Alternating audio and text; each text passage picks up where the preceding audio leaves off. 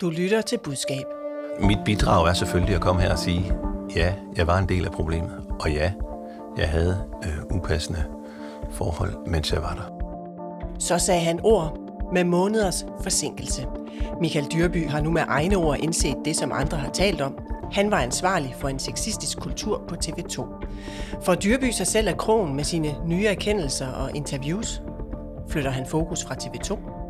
Og kan TV2 og Dyrby overhovedet komme ud af den MeToo-krise, der har bidt sig fast? Velkommen til Budskab, Fagbladet Journalistens nyhedsmagasin om kommunikation, hvor Louds programdirektør Simon Andersen også må svare på, hvorfor det nye 24-7 visuelt skal ligne det gamle. Mit navn er Line Erndlund. Steffen Hjaltelin, når en krise først er bidt sig fast, kan man så med kommunikation gøre noget for at komme ud af den? Man kan hjælpe det på vej. Velkommen. Du er stifter af Hjaltelin Dal og tidligere mangeårig kampagnemager for partiet Venstre. Karne Lykkebo, du får samme spørgsmål. Kan man med kommunikation og konkrete værktøjer komme ud af en krise, der har bidt sig fast? Jeg er enig med Steffen. Man kan sørge for, at det, der går meget langsomt, går en lille smule hurtigere. Ja, mere om det senere. Velkommen, Karne Lykkebo. Du er managing partner i Gelmeiden Kise. Vi begynder med at tale om dem her.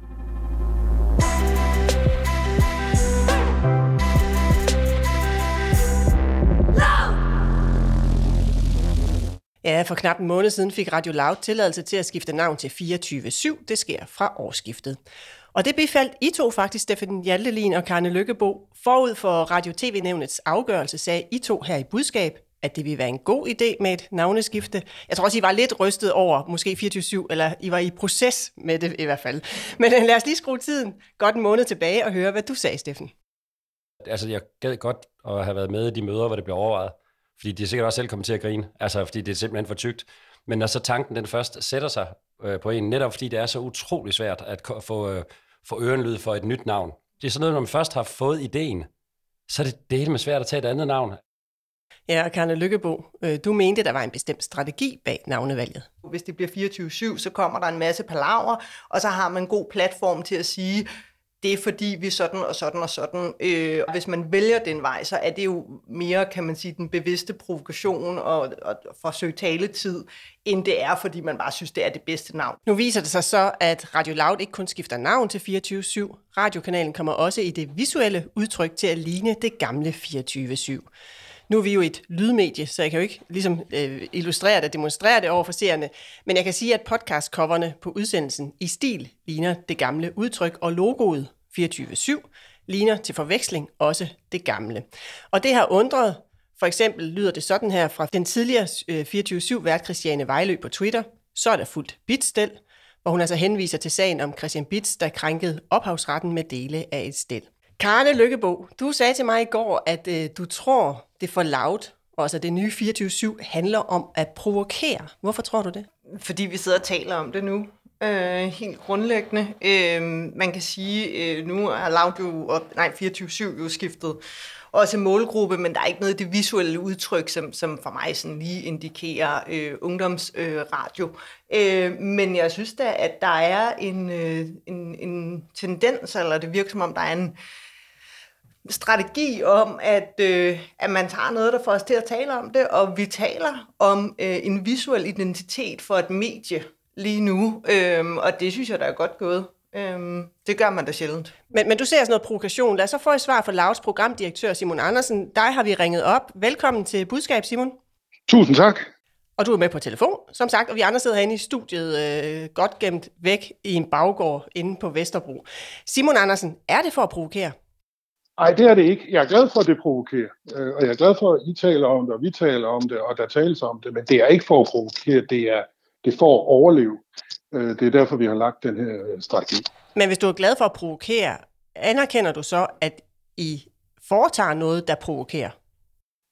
Nej, øh, altså vi har ikke gjort det for at provokere, men jeg er med på, at det virker provokerende. Øh, men det er, ikke, det er ikke sådan, vi tænker, hvad kan vi nu gøre?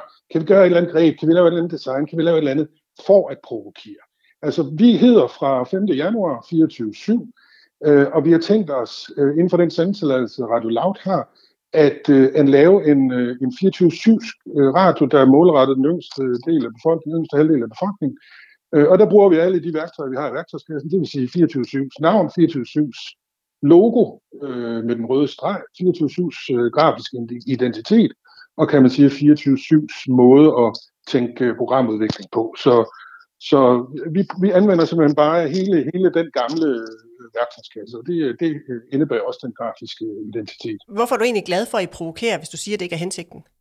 Jamen, det er jo øh, fordi, øh, at det, der har været lavt problem, er, at ingen har hørt det. Øh, og når man faktisk øh, gør sig den umage at høre dels en række af de programmer, der faktisk hele tiden har været, og også de nye, der, der er på vej, så tror jeg, man vil opleve, at det er god radio. Jeg tror, man vil tænke, det, det er da på mange stræk lige så godt som det gamle 24-7, det er da lige så godt som P1. Det er klart bedre end Radio 4, skulle vi lige give det en chance.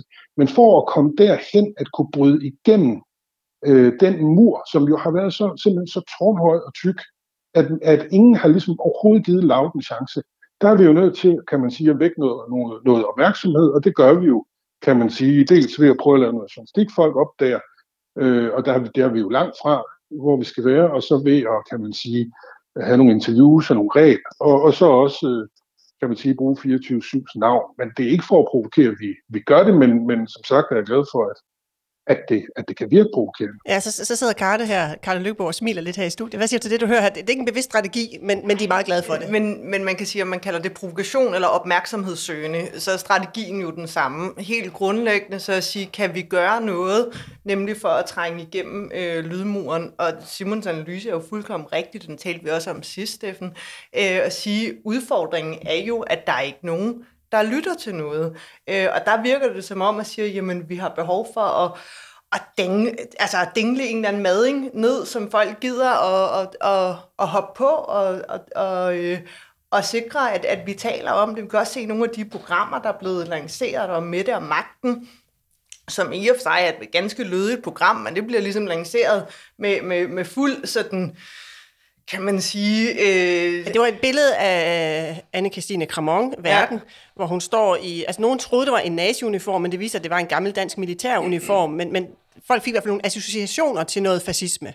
Ja, ja, ja, ja, ja. Og så, så, så går Twittermøllen jo på det, og så tænker jeg, øh, så så jeg, at det egentlig var braget ind, og der var mange, der havde, havde lyttet til det. Det synes jeg, der er godt håndværk. Altså helt basalt. Øh, så det ikke får lov til at dø i stillhed. Steffen Hjaltelin, du ved jo enormt meget om reklame. Du ved også meget om folks hjerner, hvordan de, de fungerer. Øh, provokation, hvordan virker det på folk derude? Jamen nu er jeg jo ikke 100% øh, øh, på provokationsholdet. Jeg, jeg, jeg har tidligere sagt og synes stadigvæk, at der var kun tre muligheder. Det var at fortsætte Loud-brandet, vælge et helt uh, tredje navn, eller at tage 24-7. Og tredje navn kan man simpelthen ikke nå med to år tilbage. Loud-brandet, det er stendødt, så når man først har fået ideen, er der ikke så meget andet at gøre end det. Provokationen i sig selv er, er opmærksomhedsgivende. Men man kan ikke leve på provokation, eller hvad? Nej, og det, altså, det, det kræver ligesom også, at man anerkender præmissen. Det tror jeg, altså det, det går jo over. Altså, jeg tror sådan set, det bedste, der kan ske for, for 24-7, det er, at, at man kun husker det som 24-7 om 3-4 måneder, og så og ser på programmer og tænker 24-7. Øh, der tror jeg sådan set, det, man er, at man er bedst stillet ved at komme over på den anden side af provokationen, og så leve på kvaliteten af indholdet. Ja, det er også det, jeg hører Simon Andersen sige. Simon, I har jo overtaget 24-7's øh, Facebook-profil, for eksempel også, læste jeg. De har, der er over 130.000 følgere. Der er så nogen, der siger, at det er på kant med markedsføringsloven. Det behøver vi ikke gå ind i her. Øhm, men jeg tænker, hvorfor finder I egentlig ikke selv på noget originalt?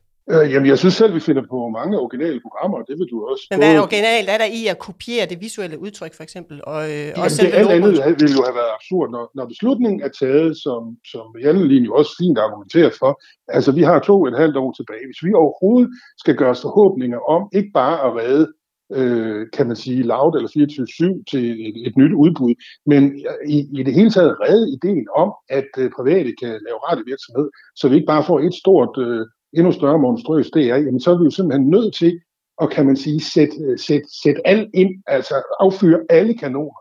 Og der blev det jo meget til tidspunkt på bestyrelsesniveau besluttet, ved hvad, vi vil hedde 24-7. Når den beslutning så er taget, så følger det næste, de næste tre, som jo er totalt logiske. Så bruger vi 24-7's logo, og så bruger vi selvfølgelig også 24-7's øh, grafiske identitet, øh, som jeg synes, vi har raffineret og forfinet på en meget smuk måde. Og så bruger vi selvfølgelig også 24-7's Facebook-side. Altså man kan ikke, hvis man først har sagt A, så følger B, C og D og E og F selvfølgelig også. Og det, det er jo det, der er sket, så derfor synes jeg, der er en, kan man sige, en fuldstændig logisk sammenhæng. Og derfor igen, jeg anfægter præmissen om, at det er for at provokere. Det er for at overleve. Det er for at give den her radio og den her arbejdsplads en chance. Og det er for at fortælle skatteyderne, kære venner, I betaler generøst 65 millioner om året til os. Nu vil vi gøre os alt den umage, vi kan, for at sørge for, at I får noget tilbage i form af god radio. Loudnavnet er en total blokade. Vi kunne sende det mest episke radio på jordkloden øh, under loudnavnet fra morgen til aften, uden vi vil have en chance for at få lyttere, fordi blokaden er simpelthen så stor. Simon, vi skal lige Øh, så have, det er vores eneste chance. vi skal lige have Steffen Jallelin ind. Han markerer. Jamen, jeg, det, er, det, er, det er igen en understøttelse af, at jeg skal måske lige sige, at, øh, at det her er jo ikke en diskussion om, hvorvidt det er en god idé, at, at øh, nævnet og politikerne besluttede sig for, at det skulle være lavt i stedet for 24-7. Så jeg kan sådan set godt forstå, at der er folk, der har det skidt med det. Men når man har taget beslutningen, altså prøv at forestille sig det modsatte, at man har besluttet sig for at hedde 24-7, og så vil, og i øvrigt vil fremstå øh, som alt andet end det i sit grafiske udtryk. At det kan man da blive, kalde at blive halvgravid. Det, er, det giver ingen mening. Altså, så hvis man vil det, så, skal, må, man, så må man gøre det med, med, med, med alt, hvad man har. Og, og den visuelle identitet, og det kan måske komme tilbage til, men det er måske den allerstærkeste markør, øh, man har. Øh, sådan er vores hjerne indrettet.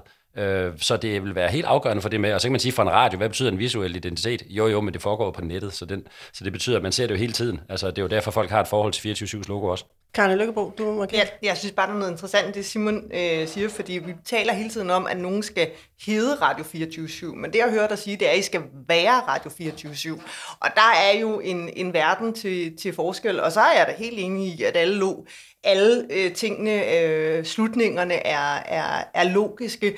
Jeg vil bare stadigvæk sige, at ud fra sådan et kommunikationsperspektiv, det vi får ud af det lige nu, det er ikke, at folk tænker, gud, nå, ej, det der radiokanal, den har jeg da bare lige glemt de sidste to år, og nu var den tilbage.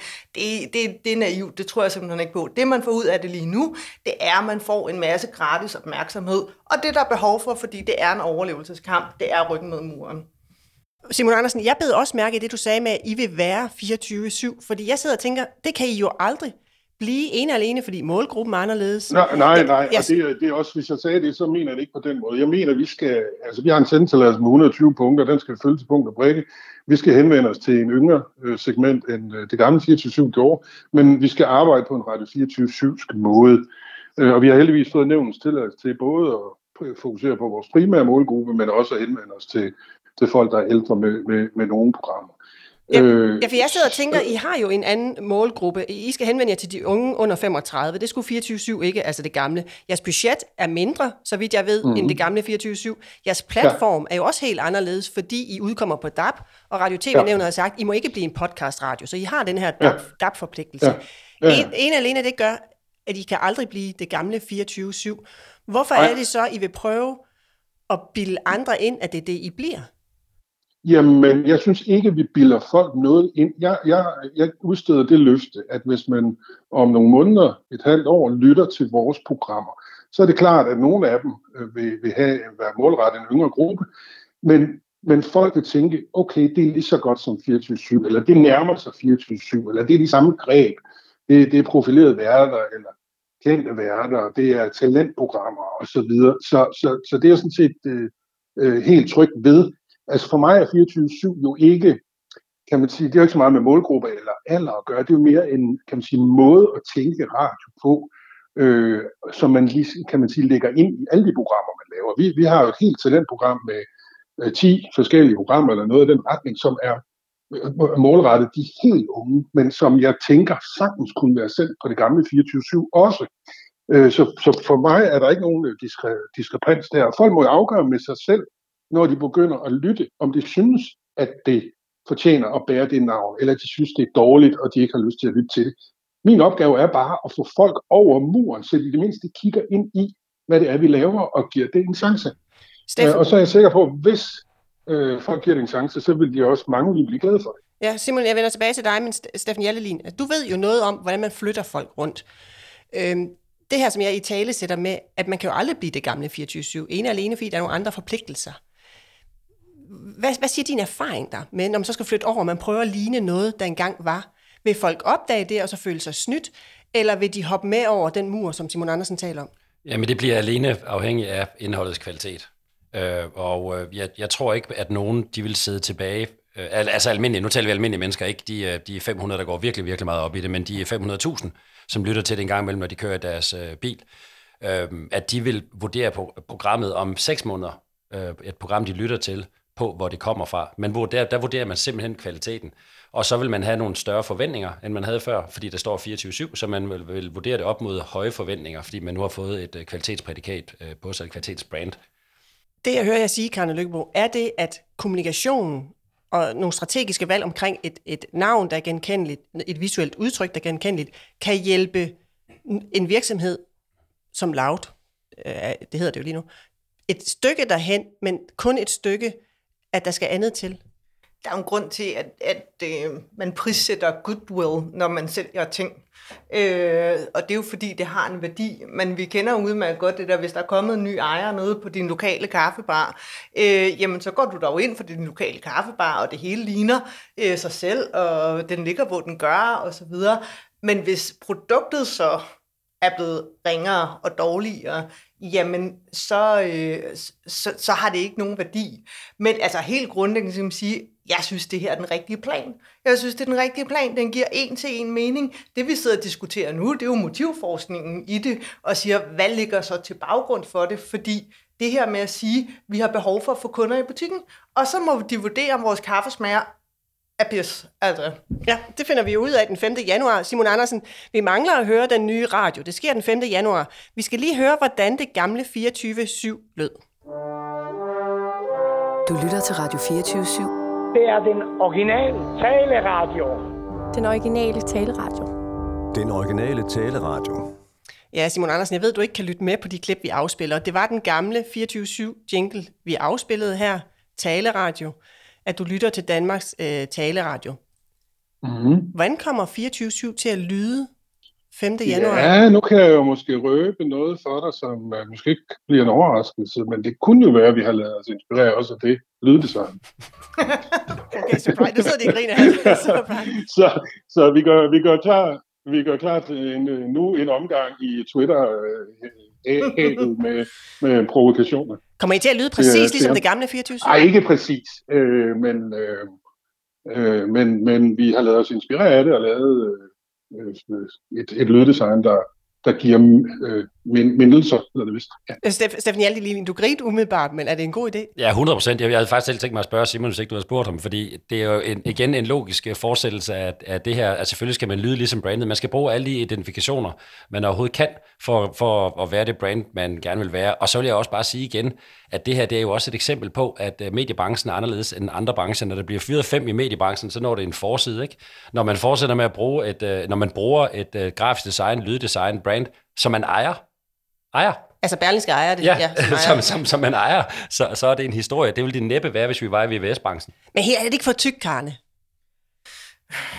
Jo, men altså, øh, igen, hvad er alternativet? Altså helt grundlæggende, hvad er alternativet? Det er det, vi hele tiden skal spørge os selv, og så synes jeg, bare lige for at understrege Steffens øh, pointe i det hele taget, så er det jo at sige, at Twitter-sfæren og folk, som øh, har et stort kærlighed til det, overhovedet kender begrebet visuel identitet, er jo en promille af Danmarks befolkning. Men det kan bare være, der sidder nogen derude, der føler sig snydt. Ja, og ved du Ja, hvad? hvis det er de dårligt. Fem, hvis det er dårligt, og så de 500 mennesker, som er sure på Twitter, og lad dem være sure, sådan vil det altid være. Men helt grundlæggende, så er det jo sådan lidt at sige, når jeg sætter mig ned og skal downloade, jeg skal køre til Jylland, der er langt, hvad skal jeg høre? Og så er det, at ej, jeg har hørt, at det der lav, det er noget værre juks, så det tager jeg ikke. Og så bliver det sådan lidt mere neutralt. Jeg ved ikke, om det nødvendigvis bliver positivt, men i hvert fald den der helt stinker loud, den er sådan, så, sådan væk. Så, så der er selvfølgelig nogen, der bliver snydt, føler sig snydt. Der er også nogen, der føler sig sure og vrede og skuffet og kede af det. Men det er jo, kan man sige, en, øh, en promille, der er i hvert fald er højlydt omkring det. Simon Andersen, jeg har lyst til at spørge, hvem fik egentlig ideen til at omdøbe Loud til 24-7? Jamen, det tror jeg faktisk, at Bergens koncernchef øh, gjorde. Øh, Det, det Altså er jeg Anders Krab Johansen? sikker på. Ja, Var du med til det jeg. Jeg møde? mener- Var du, fordi vi har siddet Ej, herinde ej, og talt ej. om, hvordan det måtte være at sidde på det møde, hvor I fik ideen. Men det var, det var du ikke. Nej, det var jeg ikke. Nej, Nej. Nå, men det Simon. Simon Andersen, øh, tak fordi du vil deltage her i Jamen budskab. tak, det er en fornøjelse. Og så vil jeg da selvfølgelig også ønske jer held og lykke med det nye 24-7 5. Tusind januar. tak. Godt. Hej. Hej. Steffen Hjellerlin og Karne Lykkebo, her har vi sendt Simon Andersen ud og lave taleradio. Jeg ved ikke engang, om de måske kalde det, men de er i hvert fald sendt ud for at lave radio. Øh, Du siger, Steffen Hjellerlin, at den visuelle markør er det aller, aller vigtigste. Hvorfor er det det? Jamen det er det, fordi at vi som dyr er, er visuelle. Øh, og altså det vi er simpelthen dyr? Vi er dyr, øh, og øh, vores hjerne er dyr, og, øh, og vi er visuelle. Og det er jo, jeg kan jo bare lige prøve et par stykker. Hvis jeg siger Mercedes, så kan jeg sige Nike. Og øh, mens jeg siger det her, så bliver der simpelthen skabt inde i jeres hoveder, og alle dem, der lytter på, bliver der skabt nogle billeder af øh, lige nøjagtigt deres visuelle øh, markør. Så det er fuldstændig afgørende, og de fleste mennesker, de kender det jo, øh, øh, når de er ude og kigge på, lad os sige, de er ude og kigge på bil, og så lige pludselig den bil, man leder efter, den er på hver eneste gadehjørne. Det er den i de sidste 14 dage, inden man får købt den. Det er på hver eneste gadehjørne. Øh, og når man så har købt den, så er det væk igen.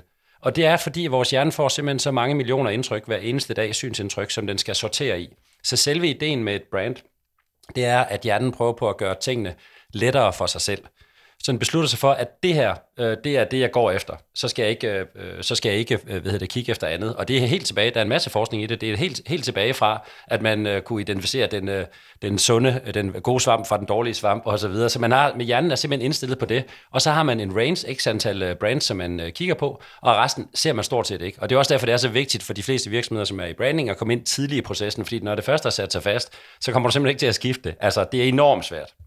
Så, så, så, så ens logo er faktisk vigtigere end en slogan, hvis man skal sige det sådan lidt firkantet. Ja, og det, vil jo, det kan du også se, at, at, at logo øh, ændrer man Øh, man justerer det hele tiden, skal lige siges, øh, og det er umærkelige justeringer, man foretager. Øh, øh, næsten alle virksomheder de justerer deres logo inden for hver 5-10 år, og, vi, og I kan, hvis man er i tvivl om det, så kan man lige prøve at gå tilbage, så man kan finde en Jolly Cola reklame og se skrifttypen. Altså tingene ændrer sig, fordi der også er, er mode i den slags, øh, men, men man prøver på at gøre det på en måde, så man ikke mister, øh, og det bliver, tester man meget, meget, meget, meget grundigt, at man ikke mister det, der ligger i det oprindelige, og, øh, og man, altså man går typisk meget, meget let til det, medmindre du er i en situation, at dit brand er øh, udfordret og står dårligt i hovedet på folk, så kan du bruge øh, netop det til at ændre, at du laver en meget, meget stor forandring i dit øh, logo for at fortælle, at der var noget før, og nu er der noget nyt.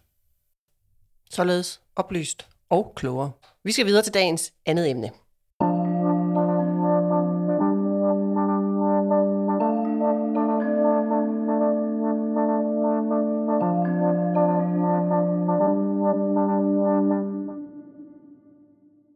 Vi skal tale om TV2 og en krise, der har sat sig fast, eller bidt sig fast. I sidste uge talte vi også med Søren Søndergaard og Trine Krohmann Mikkelsen om TV2's håndtering af MeToo-dokumentaren. De var ikke imponeret over TV2-chefernes mediehåndtering. De skulle have ligget så fladt ned og rullet sig rundt. Og det har de ikke gjort, og de har haft et helt år til at tænke sig om, og, og det, det, det, er ikke, det er ikke godt nok kommunikativt, det må man bare sige. De må have lavet et eller andet kursskifte, fordi der er så stor forskel på optræden i dokumentaren, og det vi så ser øh, i mediebilledet, øh, da den kommer ud. Og det betyder så, at så kommer de ikke forberedt ud, så kommer de ikke tydelige, og der er ikke en, en klar linje igennem deres kommunikation. Og, der, øh, og det kan virke sådan famlende. Ja, og selvom TV2's leder i sidste uge beklagede sexisme i fortiden, så fortsætter TV2 med dårlige overskrifter i medierne. Tidligere medarbejdere står på skift frem med historier om dårligt arbejdsmiljø. En intern video har fået nyt liv, og så har TV2's tidligere nyhedsdirektør Michael Dyrby endelig sagt ord om sit ansvar for sexisme blandt andet i DR-podcasten Genstart. Jeg har været i fornægtelse, altså, men jeg må jo også nå frem til den erkendelse, at som øverste chef, så var jeg jo den vigtigste for kulturdannelsen det sted. Og ja, jeg kender også, at øh, jeg har haft upassende forhold på TV2, forstået på den måde, at jeg jo var chefen og havde magten og det må man ikke. Det skal man ikke. Det var upassende, og det undskylder jeg simpelthen for.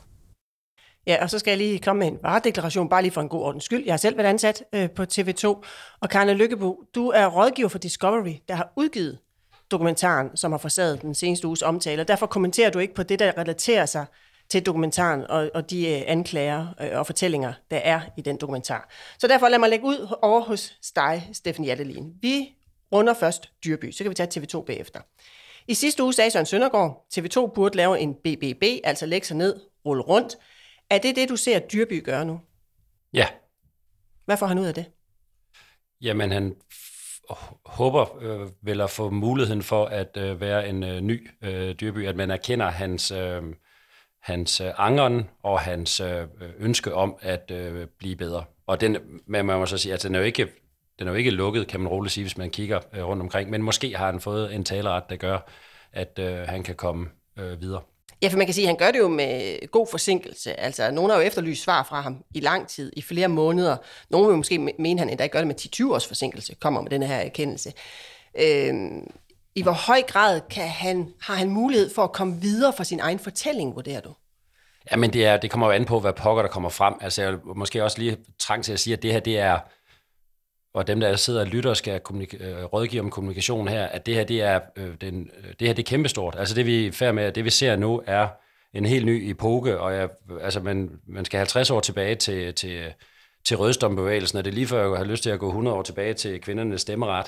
Og det her, det er simpelthen den, den næste ting, der kommer øh, for at få en reel øh, øh ligestilling, det er, at at øh, kvinder gør op med, med krænkelser og hverdagsseksisme, og det er en enorm god ting, og, og det er jo, øh, der er jo mange, der, der bliver øh, rystet over at finde ud af, hvad pokker der har fundet sted. Så, så, så magten er ligesom skiftet her, og det vil sige, at man må formode, at nogle af de ting, som, øh, som øh, at, at det ikke er det sidste, vi har set af noget som helst, fordi ting kommer frem, og folk har opført sig på en måde, som er, er umulig at, at forsvare, altså, og derfor uforsvarlig. Betyder det, at, at, at, at både for de organisationer, der har været plaget af det her, og men også de personer, som Michael Dyrby for eksempel, at de vil aldrig kunne komme ud over den fortælling. Jamen det er jo det, der, det er jo derfor, altså, det her det er en helt ny epoke, og det betyder så også, at der er, øh, at, at vi har ikke nogen rigtige erfaringer i det her. I modsætning til, jeg tænkte, jeg tænkte over det på vej herinde, i modsætning til bedragerisager, så er vi jo i bedragerisager, der, der sigter man en person, øh, eller man, bliver, man får en mistanke, man involverer politiet, personen bliver sigtet, øh, og får øh, måske en dom og en straf, og har derefter afsonet sin straf.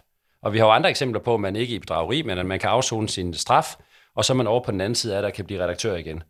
Øhm, men, men her er jo ikke nogen øh, ekstern øh, Der er ikke nogen domstol. Der er ikke nogen domstol, man kan tage ind over det. Man kan så sige, og jo mere, øh, og, og, og der hvor de værste ting har fundet sted, har der været ganske få.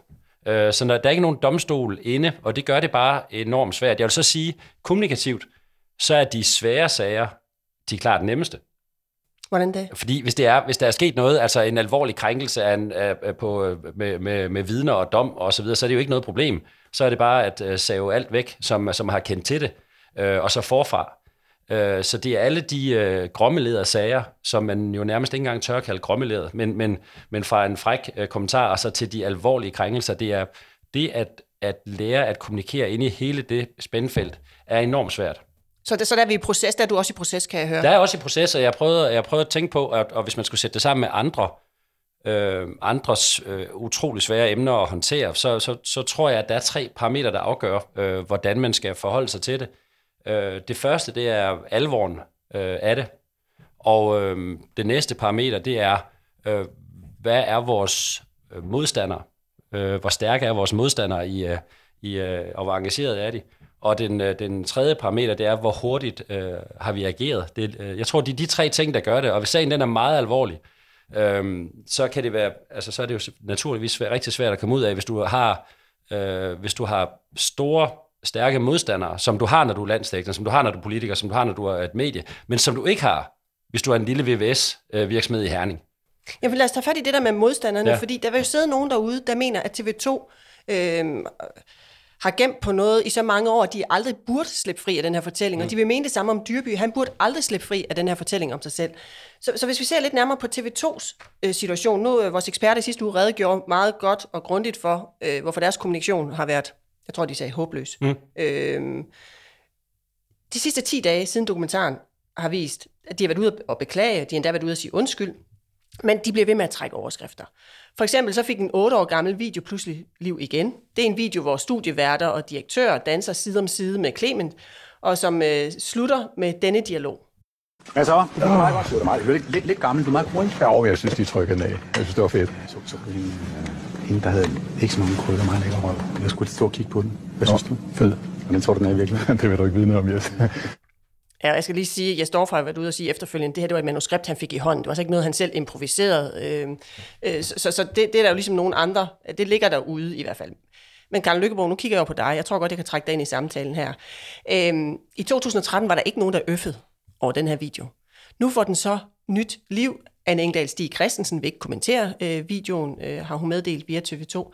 Hvad er det for en krisefase, du ser TV2 være i nu, hvis det er, at vi befinder os på nyt land? Man kan sige, rigtig mange kriser øh, opstår, og så går de ned igen. Og det er fordi, at de dårlige nyheder er, at vi har et problem. De gode nyheder er, at vi har opdaget det, så kan vi ramme det ind, så kan vi løse det, og så kan vi ligesom fremstå som handlekraftige og troværdige, øh, og også være det. Det, der bliver til skadelige kriser, det er, når det begynder at være inde og rokke i selve tilliden til en virksomhed, hvor man siger, nå, så kom der lidt mere, så var der lidt mere røg, så var der det.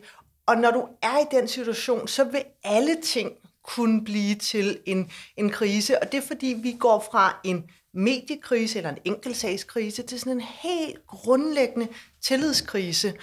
Og det bliver også til en fortælling om, at I prøver at holde noget igen. Så kan man hele tiden finde et eller andet op under gulvtæppet, øhm, og det er, og det har ikke noget at gøre med, om det her TV2 eller MeToo eller noget som helst at gøre, det er nogle meget særlige kriser, de opstår meget sjældent for virksomheder, og når de gør, så er de inde og virkelig eroderer og være meget, meget, meget farlige og meget, meget kritiske, og desværre også meget, meget langvarige.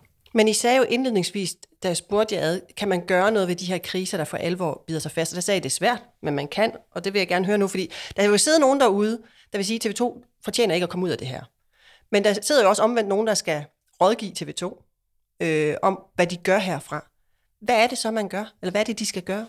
Jeg vil overhovedet ikke forholde mig til, hvad, hvad, hvad TV2 skal gøre, men, men, men jeg ved fra lignende, øh, kan man sige, ikke sager, for det er nemlig ikke sager, det er processer og langvarige processer, at det man kan gøre som virksomhed, det er jo, at jeg plejer at sige, når alle folk taler om den store hvide elefant i rummet, så kan du prøve at nuancere elefanten og sige, at ah, der er et lille gråt øh, plet på det der øre, så vi, øh, grå er den heller ikke.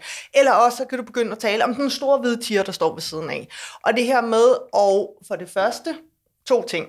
Begynd at sige, jeg kan ikke kun tale om det her, for det tager år og dag, og det slider, og du skal hele tiden stå og forklare og forsvare og sige, så er der også det, så du bliver nødt til også at starte en sekundær fortælling.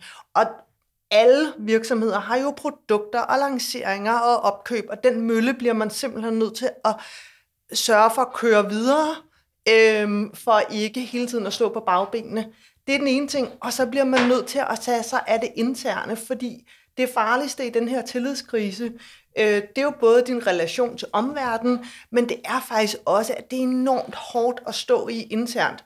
Medarbejderne flygter, de skal stå og forsvare ude i byen øh, og til middagsselskaber, hvilken virksomhed de arbejder på. Så siger de op, det er godt nok dyrt, øh, eller også bliver de syge, og så bliver du så presset kommunikationsmæssigt, at du begynder at lave nogle frygtelige fejlslutninger, og så øh, har vi altså øh, ikke bare det langsigtede problem, men den helt store eksplosion. Så de to ting, kør til parat spor og take care of the inside. Så kigger jeg på dig, Stefan Aldelin, for du kan så give det konkrete råd til TV2. Til dem, der sidder derude og skal prøve øh, på en eller anden måde at få TV2 videre fra denne her massive krise. Ja, og der vil jeg, jeg bare lige for, selvom det kan, måske kan, kan virke næsten useriøst, lige trænge linje tilbage til det, vi talte om før med brand, fordi brand går jo ikke kun den øh, gode vej, det går også den dårlige vej, og det kommer faktisk oprindeligt af noget nordisk øh, brander, som betyder brændemærket. Og, det, og, og hvis man først får et brand på sig, øh, altså i, i en opfattelse, at man tænker TV2, så tænker man sexisme, og man tænker kvindeundertrykkelse osv. Det er jo fuldstændig øh, livsfarligt, øh, og øh, af alle de årsager, som, som Karne også var inde på. Så det, man, man efter min mening skal, det er, at man skal reagere øh, altså helt allergisk. Altså, øh, over, altså, man kan næsten ikke sige overdrevet, men man skal reagere med, hver eneste gang man tror, øh, der er et middel, så tror jeg bare, man skal gange det med 100. Øh, og det vil Hvad betyder ens, det helt konkret? Det betyder, det betyder altså, ens intuition vil det hele tiden være, at nu skal vi ikke blæse det op, og vi er bange for at komme med et nyt tiltag mod øh, sexisme i, i næste måned, fordi nu håber vi lige, den er gået over. Øhm, og der må jeg bare sige, at det, det tror jeg ikke på. Øh, jeg tror, at øh, man skal øh, tage alle de ting, de begynder at tage fat i, en masse af den med, med whistleblower og, og alle mulige forskellige øh, ordninger. Jeg tror simpelthen, man skal gøre så meget som overhovedet muligt. Altså så meget som overhovedet muligt i en grad, hvor, hvor folk, altså hvis man kan nå helt derud, hvor folk siger, ja, er enough already. Altså øhm, og for at ændre det her, for at, det, at øh, man ikke får en opfattelse af TV2 som TV2, og, og dem, der arbejder der i ledelsen, simpelthen ikke kan øh, leve med og komme videre fra. Så man skal simpelthen øh, tage det her helt utroligt alvorligt og gøre alt, hvad der overhovedet findes i bogen, for at det bliver løst i substansen. Jeg skal lige sige for en god ordens skyld, TV2's kommunikationschef har takket nej til at kommentere TV2-stationens øh, kommunikationsstrategi. Men så lad os runde af med det, du siger, Steffen Hjaltelin, at vi i virkeligheden nu står et helt nyt sted. Vi står ved sådan øh, noget, der sker en gang hver 100 år, eller hver 50. 20. år. Hvad tænker du som øh, rådgiver inde i det maskinrum? Hvad for nogle pejlemærker vil du prøve at sætte for dig selv? Altså nu har du nævnt tre konkrete ting, mm.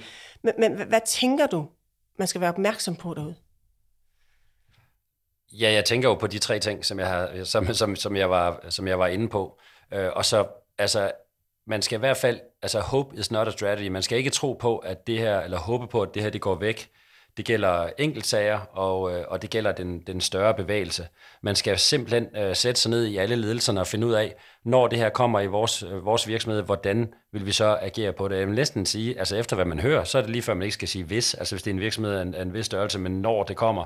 For der er åbenbart øh, yngre kvinder, som er blevet øh, øh, øh krænket i forskellige grader i, øh, i en utrolig lang øh, række virksomheder. Så man må gå i gang med at lave det, øh, og man skal gøre det før behovet opstår. Karne Lykkebo, hvad tænker du? Det er et helt nyt land, som du siger, i forhold til, at vi ikke har masser af erfaringer med den her slags håndtering.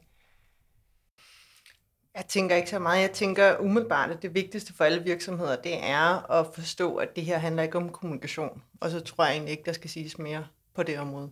Jeg siger tusind tak. Øhm, Steffen Hjaltelin, du er stifter af Hjaltelins Dal. Tak for dagens gode råd, og også tak til dig, Karne Lykkebo, managing partner i Gain Kise.